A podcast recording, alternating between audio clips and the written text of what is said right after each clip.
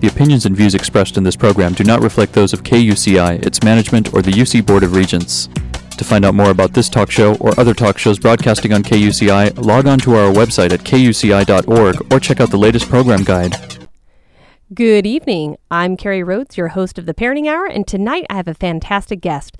Dr. Sharon Donovan received her BS and PhD in nutrition from the University of California, Davis, and she completed a postdoctoral fellowship in pediatric endocrinology at Stanford University School of Medicine, then accepted a faculty position at the University of Illinois Urbana in 1991.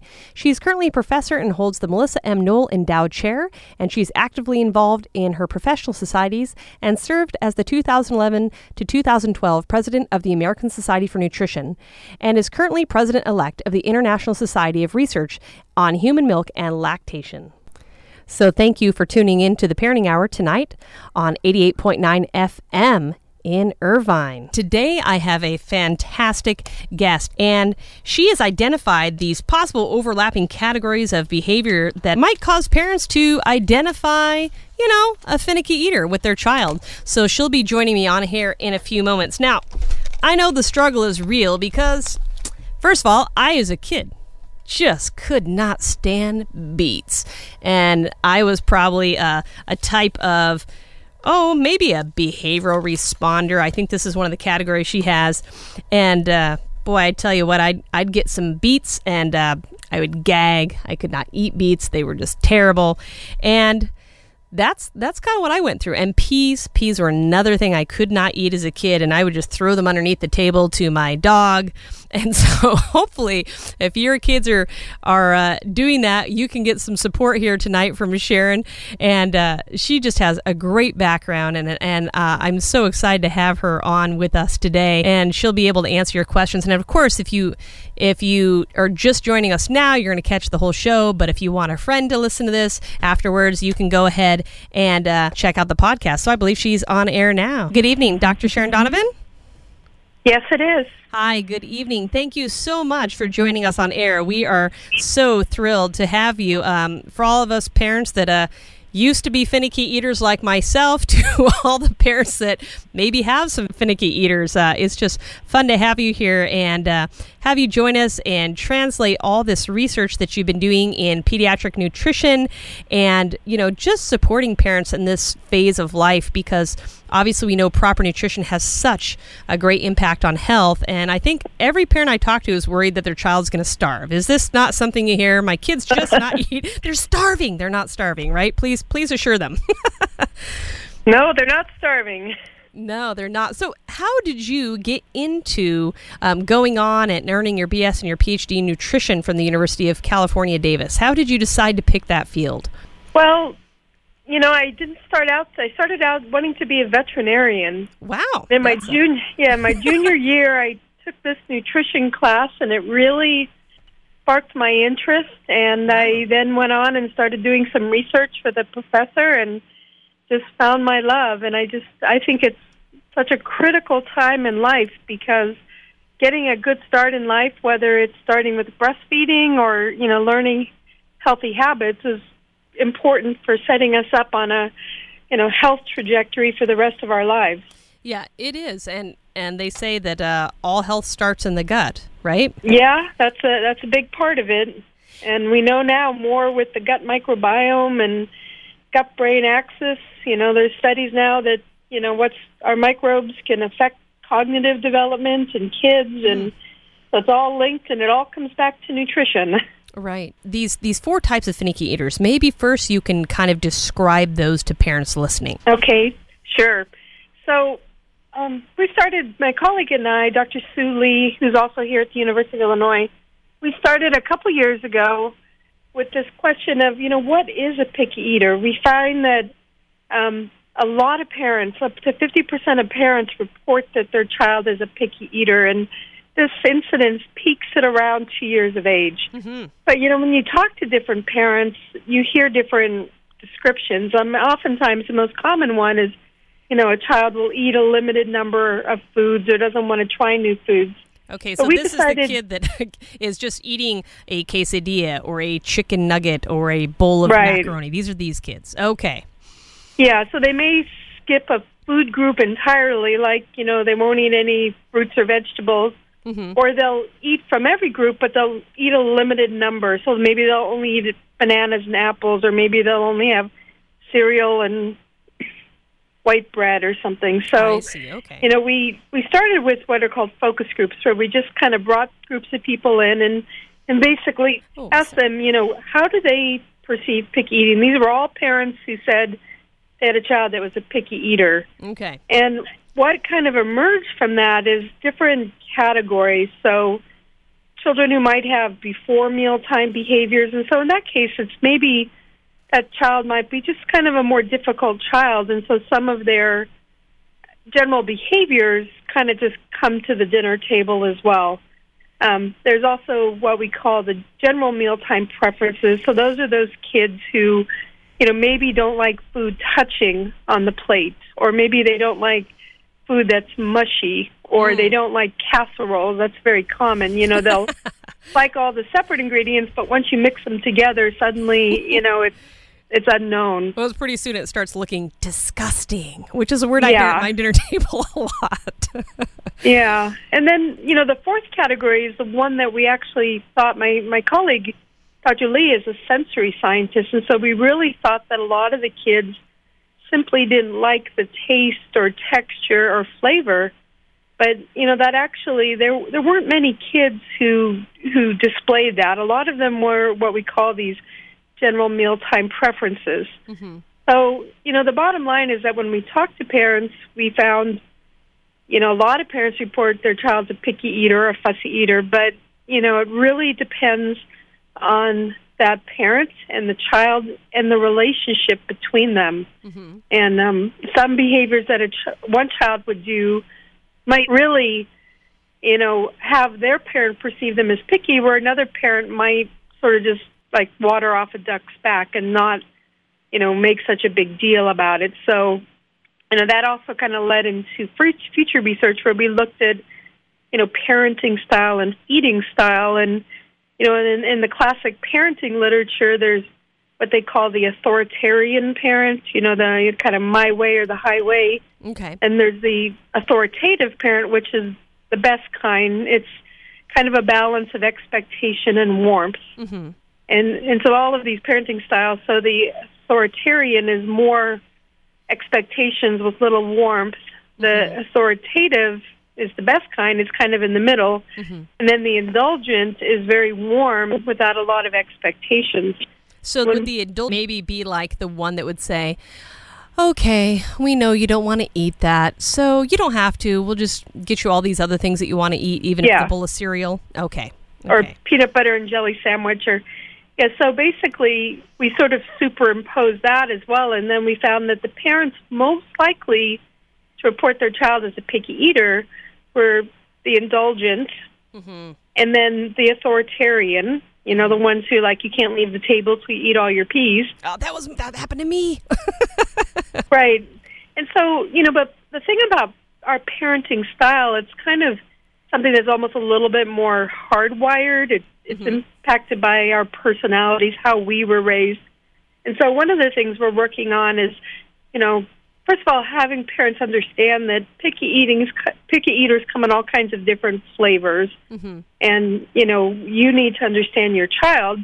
But then you also need to understand that how you respond to the child, which is kind of, you know, wrapped in our parenting style, can also either make the situation better or worse. And so, you know, really the best the best thing is to, you know, have expectations that your child, you know, come to the table, that they try new foods, but you know, not to force them to to eat something. And there's a, a really fascinating um, line of research by Dr. Leann Birch who's showed that you know sometimes you need a child will need eight to ten exposures to a a new food before they're willing to accept it and usually after about three or four most parents you know throw their hands in the air and say well you know jimmy's never going to eat that i'm not going to mm. waste my time but you know the kind of going back a little bit is you know the time that when most parents when the peak of picky eating is is around two to three Okay. and that that coincides with kind of a phase of kind of neophobia is one thing. So a lot of kids that age have this fear of new things, whether it's a stranger or you know a new situation. But that can also go into foods. I see. Okay. It's, yeah, it's also a time when they're trying to exert more authority. You know, it's the I do it, no, Yeah. and Mm-hmm. and around feeding and around meals is something that kids learn. Wow, you know, I can say no. I can manipulate mommy and daddy around this because they want us to eat, and I I can control that. And so, there's sometimes understanding that well, maybe their you know rejection of a new food is a little bit of their developmental stage, but it's also you know them testing I see. So see. So in in the way that parents would respond, so if a child's trying to have you know more control over eating, because that is an area where they're gaining autonomy and they're learning about their preferences and who they are as a child. What are some of what are you finding these authoritative? What are the um, different ways authoritative parenting might respond to these different types of finicky eating? Right. So, you know, part of it is giving them some choice in the matter. So, um, you know, a lot of times they'll say is, you know, serve some familiar foods on the plate along with a new food. And so that way the child isn't just looking at a plate full of things I don't like, you know, and and then, you know, encouraging to to taste. And there's another researcher in this area, um, Dr. Susan Johnson, who's in Colorado, and she's been recently doing some research where she actually found, you know, at first kids might just look at that new food and then maybe they're going to reach out and touch it. And then maybe they'll put it in their mouth and chew it, but they won't swallow it yet. You know, and this is all of this is behavior that many parents don't have a lot of patience for because, you know, we always hear, you know, don't play with your food. But really, we should let children play with that food. Yeah, you know, let them sense. touch it, smell it, feel it, and then eventually it will, you know, they'll swallow it. And, you know, encouraging that sort of exploration of the new food without a huge expectation that, you know, you're going to eat three bites of it. Because that's when you start to set up that battleground, you know, that if they really don't want it or they really don't like it, and you're forcing them to do it, it's just going to lead to to stress, and and that doesn't make for a nice mealtime. No, it doesn't at all. Uh, No. I think I always look at it as like if I was going to a country I'd never been in and somebody put a whole bunch of food out in front of me, I may not be super thrilled to start trying a bunch of things. I'm, you know, I, you know, I'd probably feel it out. I'd look at it. I'd want to know what's in it. I'd sample a few bites. You know, chew it, cut it. Uh, what's the texture of it? I, I think as a child, I was very much one of these um, sensory dependent eaters, perhaps, or maybe even a behavior responder because beets did not go down well for me as a child. so I think, you know, I think about that as experience as a kid. And, uh, and I always tell my kids, hey, it's an adventure. You can try it if you want. We'll try some other things. And I would put a lot of different things they liked on their plate, plus a couple things they didn't like, and then just hope they'd try something. You know, that was kind Right. of always been my approach. Well, that's that's the good approach, and you know, and also what you were talking to them about the food, and that's something you know, so that the other thing that will help children to to try a new food is to have them be involved in the process. So sometimes it's like in the grocery store, you know, if you're, in the veg fruits and vegetables, have them pick something new out. You know, talk to them about oh, Well, this vegetable grows in the ground, and you know, why don't we try that? And so then they're already engaged. Or if they're, you know, old enough, you can have them be involved in the prep of it too. And so by, you know, bringing them in and having them be involved, that's again been shown in studies to increase their acceptance. This is like um, when they do gardens at schools and things like that, that children are more likely to try the fruits and vegetables that they've grown themselves. I see. And so, you know, these are ways as the child gets bigger, you know, bring pull up a little stool and have them in the kitchen and you know, have them see and, and talk to them about where food comes from and what color is this food, what is it crunchy, is it soft and you know, really that is also involved in modeling and that's the other thing that's really important is that you know, in this fear of new foods, they need to see mommy and daddy. They need to see older siblings consuming the food because that then gives them the message that this is safe to eat and this is enjoyable. And you know, so that's why if if Dad's not eating his broccoli, very little chance that little Eddie's going to eat his broccoli because Daddy's not. So right, that makes you know, sense. Yeah, that's sense. how they learn. You know, they watch us and they model us. So, you know, being a good role model for your child around feeding and and I think in a big picture is that, you know, make the meal fun and make it, you know, reduce the stress. Mm-hmm. Is you know that'll make everything. Everybody will want to come to the table. Everyone will want to be engaged in that meal, and that just you know takes the pressure off of did you eat your vegetables? Because eventually, if they're there and you're eating them, and they see them time and time again, they will eat them. Right. Well, and so it sounds like really this this whole picky eating thing isn't super uncommon. So you're saying that it peaks about the age about age 2 and when does that kind of taper off? When do parents go, "Okay, we know that they're probably going to start moving out of this phase." What age are we seeing that? Well, again, that really depends on how the parents respond. Mm, and if so that's why, you know, if you make first of all, if you indulge them and and make them other foods, it's not going to go away, you know, because they'll have realized, oh, well, I don't have to eat anything that I don't think I like. They won't even try it, you know, mm. know whether they like it or not, because mom and dad will make them something else, whether it's macaroni and cheese or a bologna sandwich or whatever. so that's the first thing parents should stop doing. So parents, if you're listening, right. she's saying, don't make your kid that 30th quesadilla.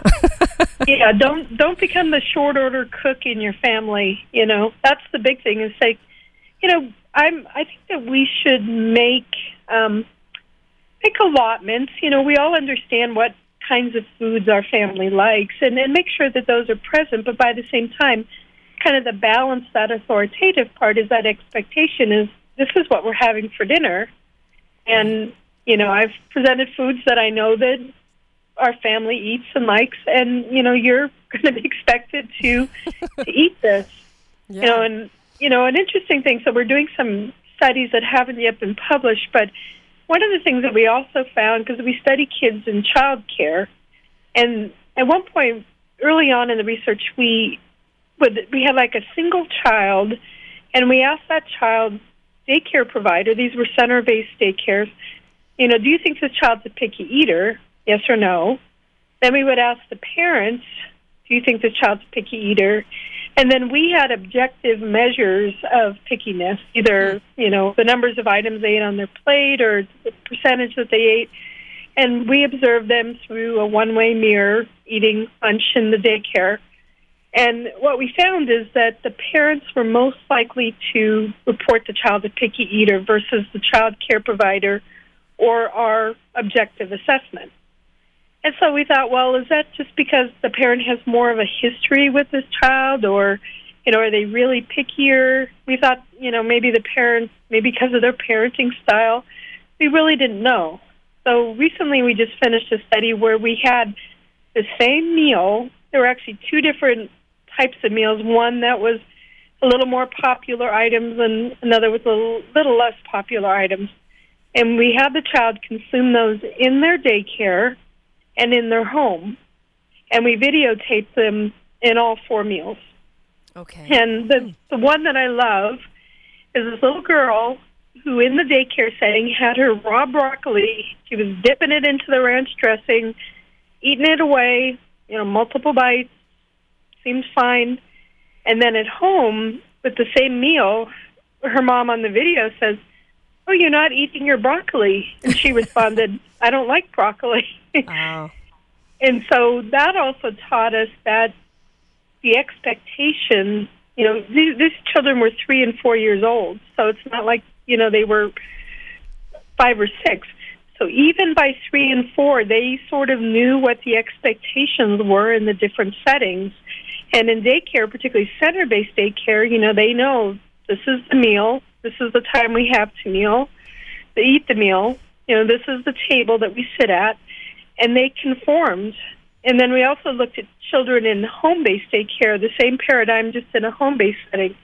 And we didn't see too much difference between the home and the home based daycare. They seem to be pretty similar. But what we found is we recorded the picky eating behaviors during these meals. And to the same meals, when we went from the daycare to the home, the picky eating behaviors increased three times Wow. for the same meals. So, you know, again, we're trying to figure this out. Is this because maybe the child wasn't that crazy about the meal in daycare, but they ate it? When they got it at home, they're like, no way, Jose. Yeah. you know, I didn't like this in daycare, and I don't know. I know that you got the pantry behind you, Mom. You know, why am I having to eat this? But, you know, really taught us that daycare, that feeding is situational. Mm-hmm. And, you know, probably all of us have experienced that where your kid does a sleepover at somebody else's home, and then you talk to the mom, and they're like, oh, well, they ate, you know, such and such item. And you're like, well, they won't eat that at home. So, you know, this also kind of gets into that picky eating because we're we're starting to see even young children adapt what they will eat based on the environment that they're in.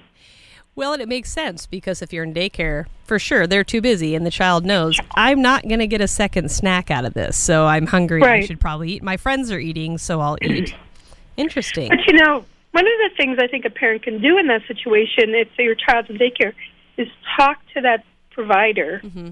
And you know try to get that dialogue going of you know what is my child eating, you know, and and because that way you have a better idea of kind of how they're performing in the daycare setting versus at home. Hmm. And and and also like that's consistency across settings. And so then you know in some ways you can kind of call them on it and say hmm well you know miss susie said that you like to eat broccoli at school. You know is there some other reason why you don't want to have it at home? And you know you can kind of kind of trick them out a little bit but you know this idea of consistency in feeding across settings can potentially help also to reduce some of those you know picky eating behaviors. But you know what we've learned through this this has been a multiple year project is that you know it's a lot more complex than we thought in the beginning you know this is a normal seems to be a, a normal developmental thing that children go through mm-hmm. and your your question before about how long does it last i mean i think that's individual to the child but we do know that how big of a deal the parent makes about it will determine how long it's going to last. You know, so if you if you indulge them, you're going to be making them peanut butter and jelly sandwiches when they're 17. you know, literally.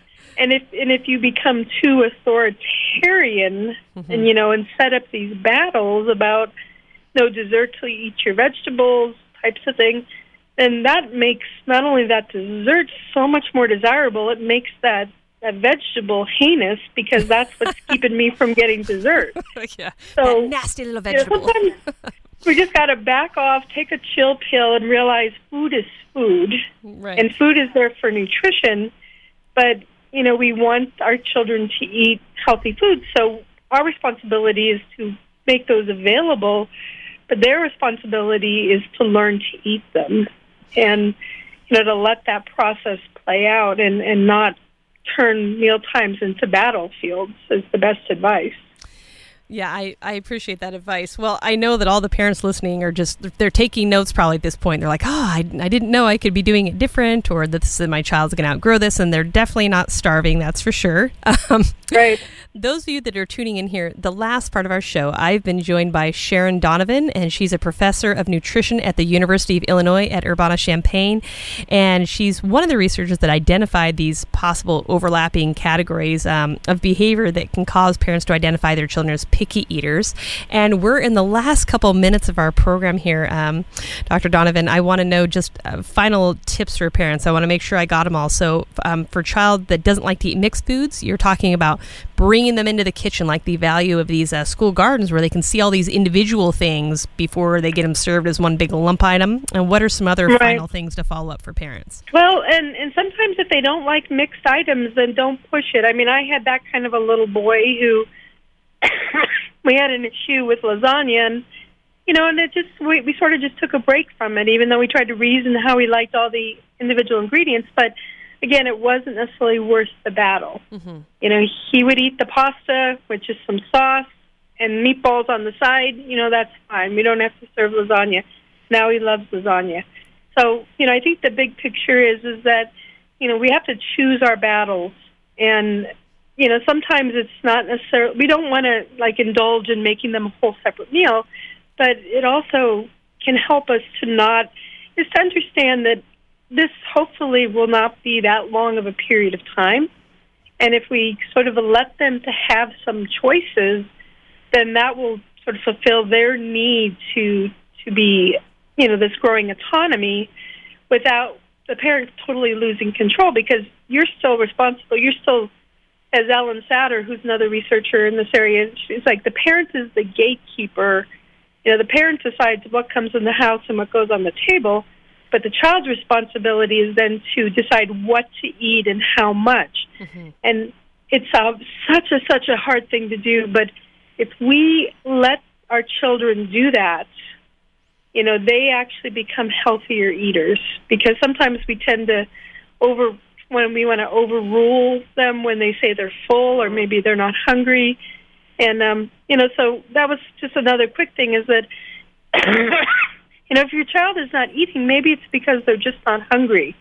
So sometimes, you know, not giving a snack too close to dinner time or, you know, finding out, again, talking to that daycare provider because maybe they ate a super, super big lunch that day and then at dinner time they're just not that hungry. Right. So studies have shown that, you know, from day to day to day, kids eat pretty consistently, but from meal to meal, there's huge ranges. And so, right. you know, it's again choosing our battles. Don't don't worry too much if your child isn't eating that much at a dinner. You know, let them exert that that autonomy. All right. Well, those are some great tips. Again, thank you so much for joining us on air, Dr. Donovan. And those of you that are catching the end of this, you can go online and download the podcast for this interview uh, Dr. Sharon Donovan, a professor of nutrition at University of Illinois at Urbana-Champaign. So thank you again. Well, thanks for having me. So, those of you turning in here at the end of the hour, I'll make sure to get this podcast up so you can share it with your friends that might be struggling with their toddlers, coming to the dinner table, eating at the dinner table, eating just one or two or three different types of food categories. No, as Dr. Sharon Donovan said, it peaks around age two, and it's going to go away the sooner we as parents stop hyper responding to it. So hang in there parents and I'll catch you next Thursday at 5:30 here at KUCI FM in Irvine.